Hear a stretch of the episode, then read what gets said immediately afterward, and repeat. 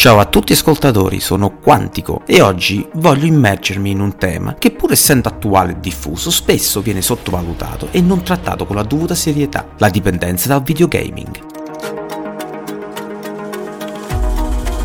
Il mondo dei videogiochi ha vissuto una crescita esponenziale negli ultimi anni, da piccole sale giochi ai vasti universi online, dove milioni di giocatori interagiscono in tempo reale. Il gaming è diventato una componente intricante della nostra cultura, ma come ogni medaglia ha il suo rovescio.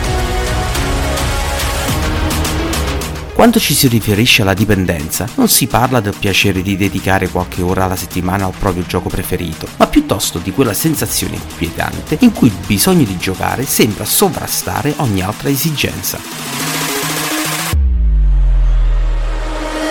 Immaginate di iniziare a trascurare amici, famiglia, lavoro, scuola, di iniziare a sentire una sorta di astinenza se non si gioca, o di dover mentire per nascondere il vero numero di ore passate davanti allo schermo. Sono queste le situazioni che ci fanno capire che forse stiamo perdendo il controllo. È stato dimostrato che chi soffre di dipendenza dal gaming può incontrare diverse problematiche, a livello fisico, magari dormendo meno, a livello mentale, sviluppando ansia, o in alcuni casi gravi anche depressione. E lo dico con un tono serio, perché è una questione che va affrontata con attenzione e sensibilità.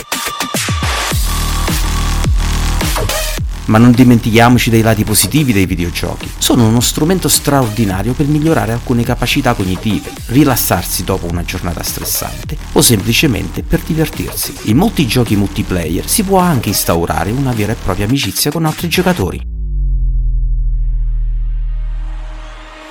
Ma tornando al nostro focus, è essenziale riconoscere i segnali di un potenziale problema e intervenire. Se sentite che il vostro rapporto con i videogiochi sta diventando malsano, cercate di diversificare le vostre attività, di parlare con qualcuno di fiducia o, in alcuni casi, potrebbe anche essere utile consultare un professionista. Concludo invitandovi all'empatia e alla comprensione. Se notate che una persona cara sta attraversando un periodo difficile legato ai videogiochi, non giudicatela, ma cercate di sostenerla e di aprire un dialogo. Ricordatevi sempre che dietro ogni schermo c'è una persona con le sue emozioni e le sue sfide. Grazie di cuore per aver trascorso con me questo tempo. Continuiamo a informarci e a crescere e a sostenerci a vicenda. Alla prossima puntata, questo è tutto da Quantico.